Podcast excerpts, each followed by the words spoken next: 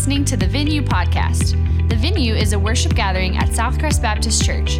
We hope that this podcast helps you find your greatest pleasure and purpose in Jesus.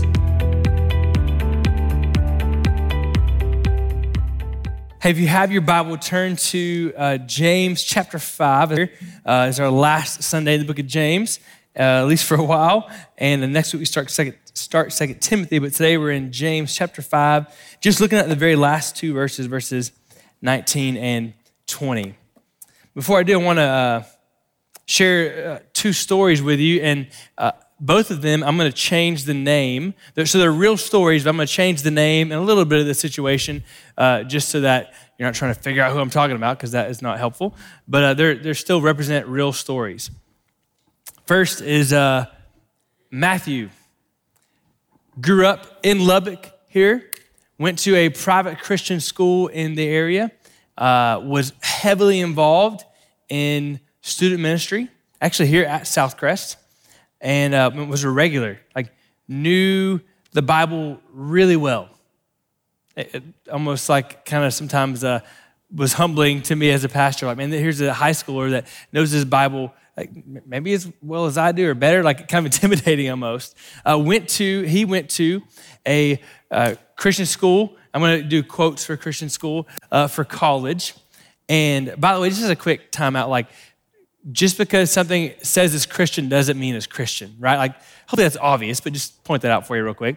We went to a Christian school and um, they had some different, so they taught the Bible, but not really. They, they taught the Bible, but also taught him to doubt the reliability of the Bible. He was real involved while in college at a, a church, which is kind of rare. Like a lot of students don't go to church when they go to college. Was involved in a church, but by his junior, senior year, was pretty much denying his faith, walking away from Jesus. Now, no, not completely. He still, uh, even to this day, believes in God, talks about God. But here's what happened he switched from saying, Yes, God is love. Uh, but there's also other attributes of God to saying now, love is God. And so anything that doesn't seem loving, even to sin, he would say, oh, that must not be God. So rather than believing in the God of the Bible, he just believes that really always lead to heaven. We just need to be nice to each other. I'm kind of oversimplifying it, but essentially that's, that's what's happened. Which makes me ask, like, what happened? To go from someone really apparently sincere about their faith to essentially walking away from what we know as Orthodox Christianity.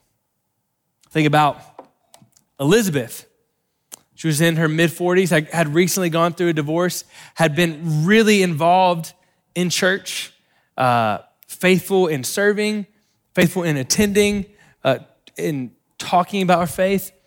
But then, after, a couple years after divorce, met a man, decided to move in with him. They began uh, sleep together, and slowly but surely, she drifted away from her walk with Christ and even being part of church community. And as some people reached out to her. She just began to say, hey, I would rather have this lifestyle than the lifestyle I had when I was involved in Christian community.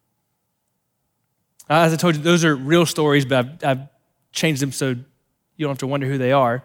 But I'm going to assume that as I was telling you those stories, you could think of people in your own life who at one point seemed like they were believers, but I've slowly but surely kind of veered away from their Christian faith. I want to ask you, what should we do when someone begins to walk away from Jesus? It appears they're Christian, but now they're, for whatever reason, they're walking away from Jesus, walking away from their faith, walking away from Christianity. Uh, what, what is the call of the believer to do? Is it just to go, oh, well, saw that one coming, or stinks to be them, better luck next year? Like, no, what are we supposed to do? James, eh, not surprising really, been such a practical book. And now he ends with the reality that some people are going to begin to walk away, but he puts before believers a call to action. Let's begin to unpack this. This is verse 19 of chapter 5. He says, My brothers and sisters, if any among you strays from the truth and someone turns him back, let that person know that whoever turns a sinner from the error of his way will save his soul from death and cover a multitude of sins. So, just to unpack some of these things briefly, he says, If any among you, so the idea here is people who have been actively involved in Christian community. So to put it simply for our terms, like they're in church, they're in a small group Bible study, they're, they're involved. They are, they are a professing Christian, or at least one time were, because they were among us, is the idea here. So this is somebody, like to put it in our context, James is saying, this is somebody that maybe you, you saw in church. Maybe it's somebody that you were in a small group together. You, you prayed together. Maybe occasionally you sent a, excuse me, a text to them uh, of a scripture verse to encourage them in their faith, or you asked them for prayer, or maybe you went to a retreat together. You went to men's retreat, or you went to a women's Bible study together. This is someone that you knew in the faith. Maybe it was somebody that you didn't go to church with, but someone who at work you had pretty consistent conversations about their walk with Christ and what it means to know Jesus. They were among us. It's not someone who has always been an atheist and wants nothing to do, it, do with this. It's someone who has at one point professed Christ. Any among you strays from the truth. Strays from the truth. That is to wander away. And not just accidentally, there begins to be this intentionality in straying away from the truth. What is the truth? It's the truth of the gospel of Jesus Christ and all that follows that corresponds to the truth. So the gospel of Jesus Christ, that Jesus has bridged the gap between sinful humanity and a holy God.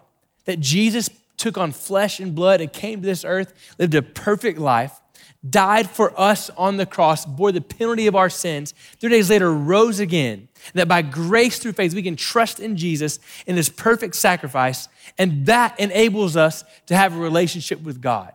That, that is the gospel truth and there are behaviors that correspond to that truth. So if I've really submitted to Jesus as my Lord and Savior, then my life is going to bear that out, right? So he says, there's some among you who, if they stray from the truth, really, we stray from the truth in two ways either in belief or in behavior. So in the stories that I told, the young man was, a, was straying in belief. So I don't really believe Jesus is God. I don't really believe the authority of the Bible. I'm not sure we can trust it. Maybe all roads lead to heaven. That is straying from God in belief. But we also we also often see people stray from the truth in behavior. So maybe they would even still say, Yeah, I believe all that. But their actions show they certainly do not believe the truth because of their behavior. Maybe it's just diving headfirst into perverse sin. Maybe it's diving headfirst into selfishness of saying, I'm going to live a life for me. I don't care what happens to other people. A life of impurity. We see people stray away. Again, you could probably think of friends, people that you, you did life with that have strayed away. And again, just for clarity, straying away is this continual movement in a direction away from the Lord. So, all of us at different times step into sin, right? Uh, you've heard me say before, one of our friends says, everybody walks in the mud sometimes. Everybody falls in the mud sometimes, right? Like what does the old hymn say? Our hearts are prone to wander, prone to leave the God we love. But the picture here of straying is you just keep going into that sin one step at a time. So my friend, to finish that statement, she says, everybody walks through the mud sometimes. It's another thing to lay down and waller in it, right? Another thing, just to, to go headfirst into whatever that sin is. So the picture is rather than taking a step away from God and then going, ah, man, I want to repent, I want to come back to Him, this person who's straying away, they once professed Christ, trusted Him, believed in Him, lived for Him, but now they're saying, I'm going to take a step away. Mm, maybe God doesn't know what's best for me. Another step, maybe I should do things my way. Another step, maybe I really can't trust the Bible. Does that make sense? straying, wandering away. If you've got that person in your mind, James wants you to know this that if any among you strays from the truth and someone turns him back, so, so pulls them back to the Lord, reminds them, hey, Jesus is better. This is the truth. If he turns him back, let that person know that whoever turns a sinner from the error of his way will save his soul from death and cover a multitude of sins. So, really simple, big idea. What is, saying, what is James saying? What should we do when we see someone begin to walk away from Jesus? What should we do? Go after them. We go after them. We, we chase them to, to help them return back to Christ, to, to help them not leave their faith. And, and why? He says it'll save their soul from death and cover a multitude of sins. So, so James is jumping kind of to this big ultimate idea that eternity as, is at stake. If they, to walk away from Jesus is to walk away from eternity with Christ. So we don't want them to spend eternity in hell, suffering away from God. Then we go after them, that they would continue to walk with Jesus. It says, save the soul from death and cover a multitude of sins. So you can't have one without the other. The only way for your soul to be saved, the only way for your soul to be saved is for your sins, all of your sins to be covered. So the issue ultimately at stake here for James is the gospel. Has this person, like, if they walk away from Jesus, they're walking away from the only hope of forgiveness of sins, and therefore the only hope of their soul not dying and spending eternity in hell. You tracking with me? So James, though he could give a hundred whys of why we go after a person when they begin to walk away from Christ, he jumps to the ultimate reason. So yes, like we could talk about the fact that we want to go after somebody when they begin to walk away from their faith because Jesus brings more joy than anything in this world. We talk about the fact that sin is destructive, and even like, like, obviously spiritually, emotionally, mentally, and even physically, sin is destructive. So we want to pull people out of sin and back towards Christ. We, can talk about the joy and the hope and the encouragement, the refreshment that comes from Christian community. Those are all good reasons, but James jumps to the ultimate reason their soul is at stake. So go after them, chase after them. Now, this brings up an interesting question Can someone lose their salvation? Uh, what, what's going on here? Why is James saying this? So, just to be clear, in case you're confused, the biblical, dare I say, and I will, the right answer is no. You can't lose your salvation. Just as a quick side note, if you've been a part of a, a community that, would, that says that, like, one, I'm sorry for you. What, what a terrible way to live. To constantly, God, am I doing enough? Have I been good enough today? Or did I lose my salvation? I, that, that's, I would say, an abusive way to live. And I think churches that tell you, well, you can lose your salvation, you better get your act right, that's just manipulation. And that's not how God works. The scriptures say that it's God's kindness that lead us to repentance, right? He's the one that keeps it. So, can you lose your salvation? What's going on with James? Couple reasons not just from me talking, but from the text, or from the Bible, why we know we can't lose our salvation. It's important digression, important thing to think about. First of all, when you look at the book of James as a whole, think back to chapter 2, where he says, faith without works is dead. James had the understanding that there are some people who proclaim Christ, who proclaim to have faith, but are actually dead, meaning they don't know Jesus. Because faith without works is dead. If I can say, yeah, yeah, I, I believe in Jesus, he's awesome, but my life in no way demonstrates, demonstrates that I know Jesus, it begins to reveal actually my faith is not real. It's kind of like if I tell my wife, oh, I love her, but everything in my life shows I don't love her and I'm uh, abusing her and cheating on her and all those terrible things, you, you would rightfully begin to question do I actually love her? James has this framework for the Christian life that there are some people who are part of even churches, part of Christian communities, who say they have faith, but they actually don't know Christ. Hebrews chapter 2. You don't have to turn there, I'll read it real quick. He says this writing to people in the Christian community, writing to believers, he says, for this reason, talking about, he's been talking about Jesus, he's been talking about the gospel. For this reason, we must pay attention all the more to what we have heard so that we'll, we will not drift away. He's talking to believers and saying, look, Don't take your eyes off of Jesus. Don't forget the gospel. You don't want to drift away. The, the picture there is not of one losing their salvation. The picture is in the Greek of a boat pulled up to a dock, but it drifts away because it never tied on to the dock. So a boat can have close proximity to a dock, but if it's not actually tied onto the dock and harnessed to the dock, when the winds and waves and storms come, it's going to drift away. The same is true for, for humans in their relationship with God. You can be in close proximity to God, but if you've never, quote, come into a relationship tied on to God by grace through faith in Christ, then when the wind and waves and storms of life come, you will drift away. And it's not you losing your salvation, it's that you never had a relationship with God to begin with. Y'all tracking with me? Faith is you coming into a relationship with God, Him tying on to you, you tying on to Him. I think about Matthew chapter 13. Jesus talking about uh, the parable of the sower and the seed. And he says, Some seed fell on hard ground and it began to sprout up at first. It looked like it had life, but then the sun came, scorched it, and it died because it had, Jesus says, because it had no root. So Jesus, James' older brother, has this, this framework that some people are going to at first look like they're actually Christians. Maybe they're part of a Christian community, they say the right things. Maybe they maybe even do a few of the right things, but they actually never had a rooted relationship with God by grace through faith in Christ. So for a second, it looked like there was something there, but time showed that they actually never knew Christ. It's not them losing their salvation, it's that they never actually knew him.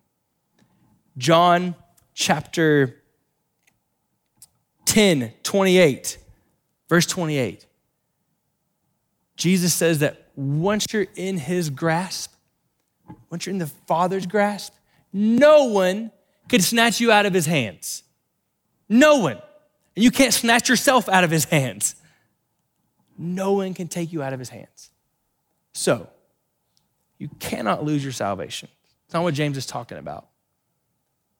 Well, why, why, just, why isn't he more clear here? Like, couldn't he just say, Brandon, a five minute digression on losing your salvation if he'd been more clear here? Why does he say it the way he says it? I think James is giving a general explanation so we will use a broader application.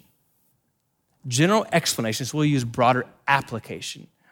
What, what do I mean by that?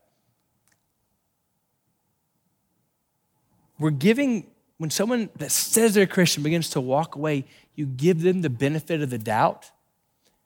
But we're not supposed to sit and waste time debating did this person know Christ? Were they a Christian? No, you just go after them.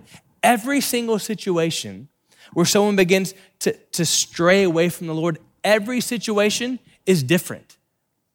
And in, and in every situation, the call is to go after them. Think about it. If you're uh, watching, had your little kids at the house, your son or daughter, or maybe your little brother or sister, and you were in charge of them, keeping them safe, and all of a sudden you thought they were safe inside, but all of a sudden you see them running toward the, the loop, that is not the time to debate, you know, who left the door unlocked? That's not the time to wonder, did, did they let themselves out or did someone else let them out? Or maybe they're just exploring the loop and they're gonna come back. No, you just go after them, right? You don't waste time trying to figure out theoretically what happened. No, you just go get them because of what's at stake. I think that's what James is getting at. It's, this is not a debate on were they really a Christian or not. No, the point is, you just, when you see someone straying away from Jesus, you know their only hope is a relationship with Jesus, so you go after them. You chase after them every single time. You don't hesitate because of what's at stake. I think about, if you're new here, you may not uh, know this, but my wife and I both grew up in Florida, so some of my stories I reference sometimes are. Uh, have their roots in Florida. And uh, I remember one time we went to the Okie, actually several times, but one particular time we went to the Okefenokee Swamp in uh, North Florida there, and it really it's kind of disgusting. I'm not sure why people actually go there. Uh, there's yellow flies everywhere and alligators everywhere, moccasins. It's a really very beautiful place. and, um, I remember this one year. I was probably about eight or nine years old, and um, there's another family that was with us, like from our church, in front of us in their little boat, and uh, they had a daughter. Her name was Katie. She's about three, two or three years younger than me, so she's about five at the time. But as we're going along the Okefenokee, looking at all the alligators and snakes and all this amazing Florida things, um, Katie fell out of the boat.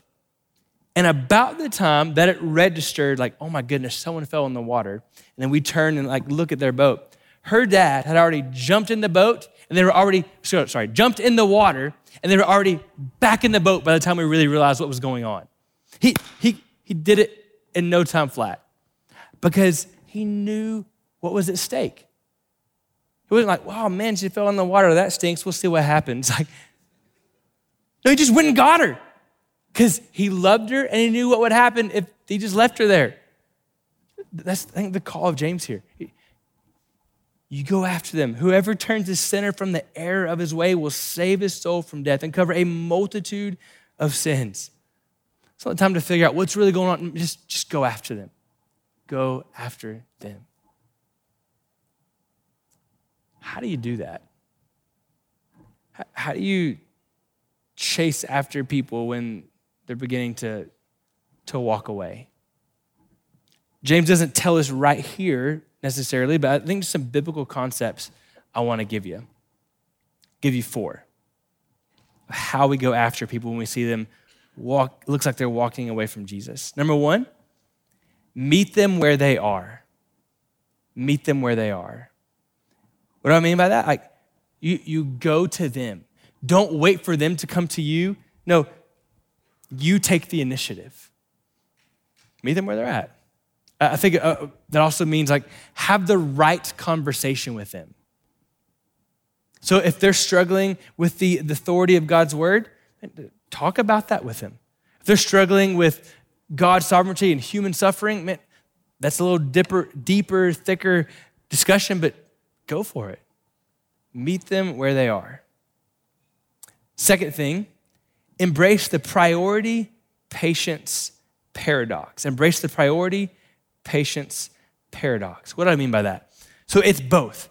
When you see someone walking away from Jesus, I want to treat it with some urgency. This is a priority for me to, to engage with this person, to meet them where they're at, to, to encourage them to, to walk with Christ. But I'm also, I have to be patient. If, you're, if you only treat it like it's a priority, you're, you're gonna, probably gonna push them away and annoy them, right? If every time you talk to them, it's this super urgent conversation. But also, if you're always only patient, you're probably never gonna have the right conversations with them because you're just gonna be kind of hanging out and never really discuss the important issues of, of, what they're struggling with, why they're beginning to doubt God. Does it make sense? So just embrace the priority patience paradox. You could say it this way Every play matters, but I'm playing the long game too. Every play matters. I want to be intentional every chance I get, but I'm playing the long game. So, so sometimes being intentional may just be listening to their concerns because I, am playing the long game. Embrace the priority patience paradox. Thinking of, of having the right conversations with them and, and leaning in. Third thing, show and tell in truth and love. Show and tell in truth and in love. What do I mean by that? So, show and tell. Live a life that shows them that the greatest joy is in Jesus. Live a life that shows them that God's ways work. I don't mean you have to be perfect to make an impact on their life, but no, you're gonna say, hey, I'm gonna be intentional to live out my faith in front of them so they see that Jesus' ways are better. Walking with Jesus is where the joy is, that my greatest pleasure and purpose is in Christ. So you're showing them, but you're also telling them. I think one of the like goofiest phrases that gets passed around in Christianity that's been around for a long time is that sh- share the gospel and if necessary use words. It's always necessary to, to use words to share the gospel. Otherwise, they think you're just a nice fill in the blank, right?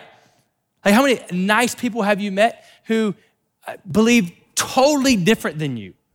So, if you're going to, to share the gospel, it requires words. So sh- and the foundation is that you're living it out, right? If, you, if you're not living it out, they're not going to listen to anything you say. So that's where that phrase comes from. I get that. But you've got to use your words. Show and tell. So let your actions speak, let your words speak in truth and in love. So if I only give them truth and don't do it in compassionate grace, they're not going to give me the time or day, right? But if I only show them love and never show them the truth, then I'm not calling them to anything, right? Then I'm just encouraging them to further stray.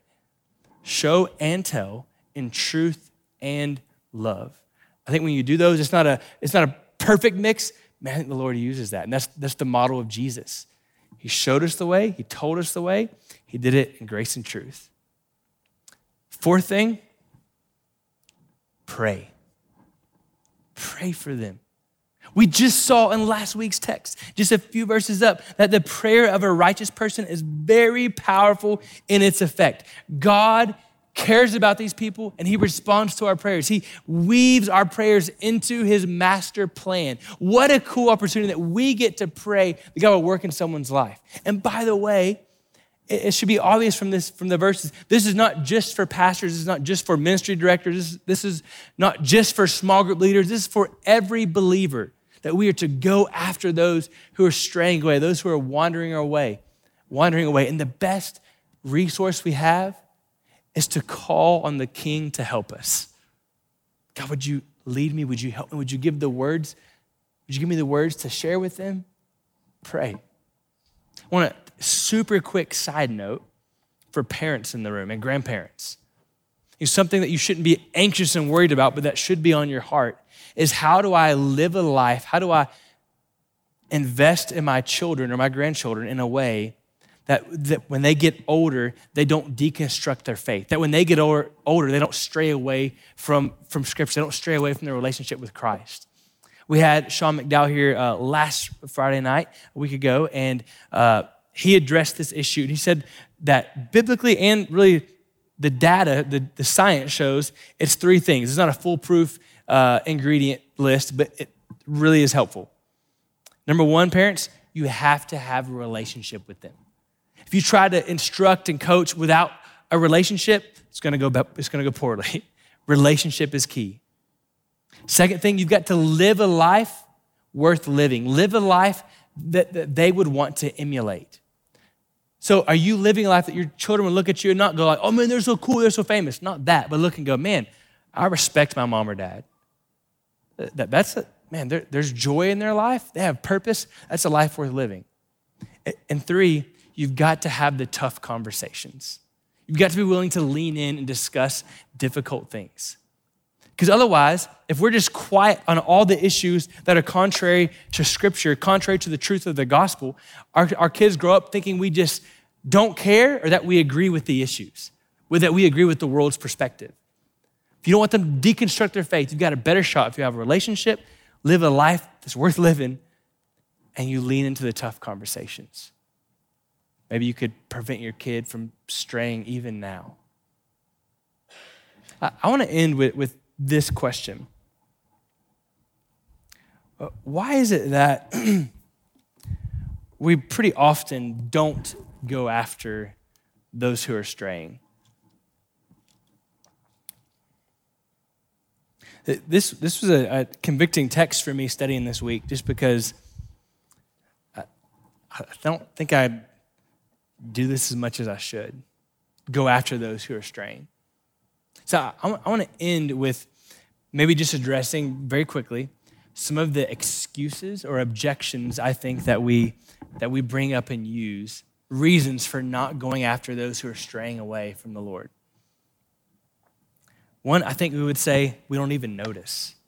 And I think that's the truth. I think so often we're not even aware that people are beginning to wander away from the Lord or they're, they're not really involved in Christian community anymore. We don't even notice. And why? Because we're so stinking busy. You know, it's hard to recognize someone as drowning in the pool if it's really noisy and crazy, right? The calmer and quieter the pool is, the easier, more obvious it is. Oh man, someone's drowning. Someone's in trouble. How does that relate? I want to ask you do you have room for relationships, or is your life so crazy and busy and out of control that you can't even see people around you drowning and walking away from the Lord? Do you have room for relationships? I think another excuse we would say is just, it just seems hopeless. Like, man, they, they're walking away. I don't, I don't know what to do. It seems hopeless. God's able to do far more than you could ask or imagine. Think about that. The God of the universe wants us to call on Him for help. He, he, wants to work in people's lives, He wants to use us to draw people back to Him. How ridiculous, how silly to say, ah, it just seems hopeless. He wants to help. It's never hopeless when the King is on your side. It's never hopeless.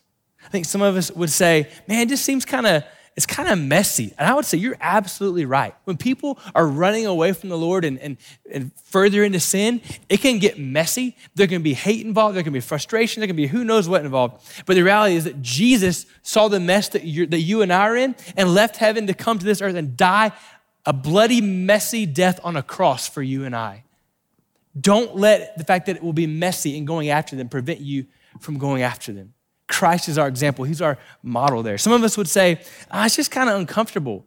Like I, am gonna be uncomfortable in talking to them. It's kind of it's kind of confrontational. I would say you're also right. But do a quick cost benefit analysis. It, it may cost you in the conversation and going after them. It may cost you a little awkward conversation. Maybe you have to, to humble yourself a little bit. Maybe at some point they get mad at you. But the benefit, you, if they don't know Christ, they might actually come to believe in Christ, or if they were walking away, they would continue to walk with Christ. Their soul is saved from death. That far outweighs the cost of you feeling a little bit awkward, right? A cost benefit analysis makes it very obvious. Yes, it's a little uncomfortable, but that's totally worth plowing through because of what is at stake to go after them. I think some of us would say, I, I just, I don't know what to say to this person when they've walked away from their faith you know what? If you don't have a conversation with someone, you probably won't know what to say to them. You won't know what's going on in their life. We, we say around here a lot that clarity is a leader's best friend. I would say, really, clarity is everyone's best friend, right? When you have clarity on an issue, you can actually help. So, so often people begin to walk away from the Lord, and we're just, we, we come up with all kinds of reasons for why they're walking away from the Lord, right? Like, well, I, I bet they just, I bet they just are having family trouble, or they, or maybe they had a fight in their small group. We come up with all these reasons. If we would just go talk to them, we'd have clarity on what's actually going on, and then we could actually, through the Lord's help in and through us, actually know what to say. We can't use the I don't know what to say excuse if we've never had a conversation with them about why they're walking away. Lean in, talk with them. Lastly, I'd say I think a big reason we don't go after people when they walk away is maybe we just don't care about people as much as we say we do. You know, really, if I've been changed by grace through faith in Jesus Christ, He saved me.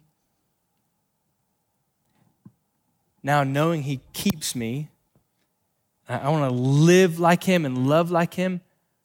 I, I can't ignore when people walk away from the hope of Christ and begin to walk into the hurt of the world. Like, I, I should love them too much to let that happen. And the reality is that when you when you go after those who are walking away from Jesus, that's an incredible, beautiful, powerful picture of the heart of God for sinners, right? That's why in, in Luke 15, Jesus said, God's heart towards sinners is like this it's like the one leaving the 99 in the open field and going after the lost one until he finds it. And then when he finds it, there's rejoicing because he cares about even the one.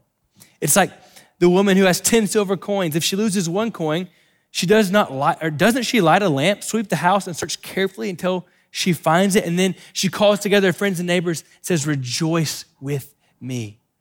Or from one of my favorite stories, the, the parable of the prodigal son, the lost son, that when the son finally realizes that he's run away from his father and wants to go back, it says, the son, while he was still a long way off, his father saw him and was filled with compassion. He ran, threw his arms around his neck, and kissed him, and they had a big old party because his son had come home.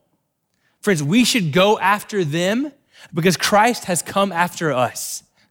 We should pursue those who are walking away because Christ pursued us when we were still sinners, Christ died for us.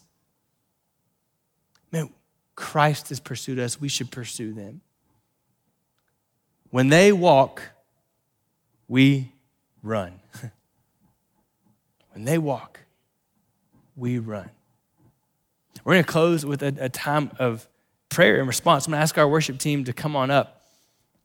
I'm going to trust confident because of the power of the Holy Spirit that even right now, if you're a believer, that you've got people on, on your heart on your mind that you know have walked away or are in the process of straying away. And in just a moment, I'm gonna ask you to be bold. I'm gonna ask you to come and, and let's make this an altar and come and pray for those people. Say it pretty often on here that decisions, decisions don't happen at altars, they happen in hearts. But the reality is that sometimes putting feet, like movement to what God is doing in your heart can help solidify something, make it feel a little bit more concrete. So I'm gonna ask you as we sing this song to just to come and pray for people that God has put on your hearts. And think about how cool is this that God hears every single one of your prayers, and that right now, while we pray at 12 o'clock on January 29th, right now, God can work in people's lives. You may be praying for somebody that's sitting at Starbucks right now. Maybe they're walking around in United getting groceries right now. Maybe they're uh, watch, getting ready to watch the football game later today, whatever it is. But right now, through the power of the Holy Spirit, as you pray, God can work in their life and begin to draw them back to Himself. Isn't that awesome? God can do that. So, in a minute, I'm going to ask you to come and pray while we sing. But also, I want you to know if you realize this morning, hey, I, I'm, I'm the one that's been straying. There's going to be some folks back at the back at the Welcome Center and the Coffee Center that would love to pray with you and just encourage you in your walk with Christ. Or maybe you realize, hey, I've actually never trusted Jesus for salvation. I've, I've had religion, or I've actually not even cared about God, but I see that God loves me and offers salvation to me through the cross of Jesus Christ. Maybe we'd love to talk with you about that and pray with you. So I'm going to pray, and after I pray, I would encourage you to come and pray or to go and talk with someone back at the back as we sing. God, we love you. Thank you that you have pursued us, that you ran after us when we were just continually walking away from you. Lord, would you help us to have that same heart to go after those who stray, that we would pursue them and love them like you love us. God, would you help us to be bold in our prayers right now and to begin to even think about how we could pursue them this week. Maybe we need to text somebody as soon as this service is over. Maybe we need to call someone, set up a, lunch or coffee meeting to, to engage with them, to go after them. Lord, would you put those things on our heart? And God, would, even now as we pray, would you stir in their lives? God, would you work in their lives and draw them to yourself? God, we love you. Help us to be bold in this time of response. So, we pray, Jesus. Amen. Let's stand. Let's pray together. If you were encouraged by today's message, subscribe and rate us wherever you stream your podcasts. To learn more about the venue at Southcrest, visit us online at southcrest.org or on Facebook and Instagram by searching for Southcrest Baptist Church.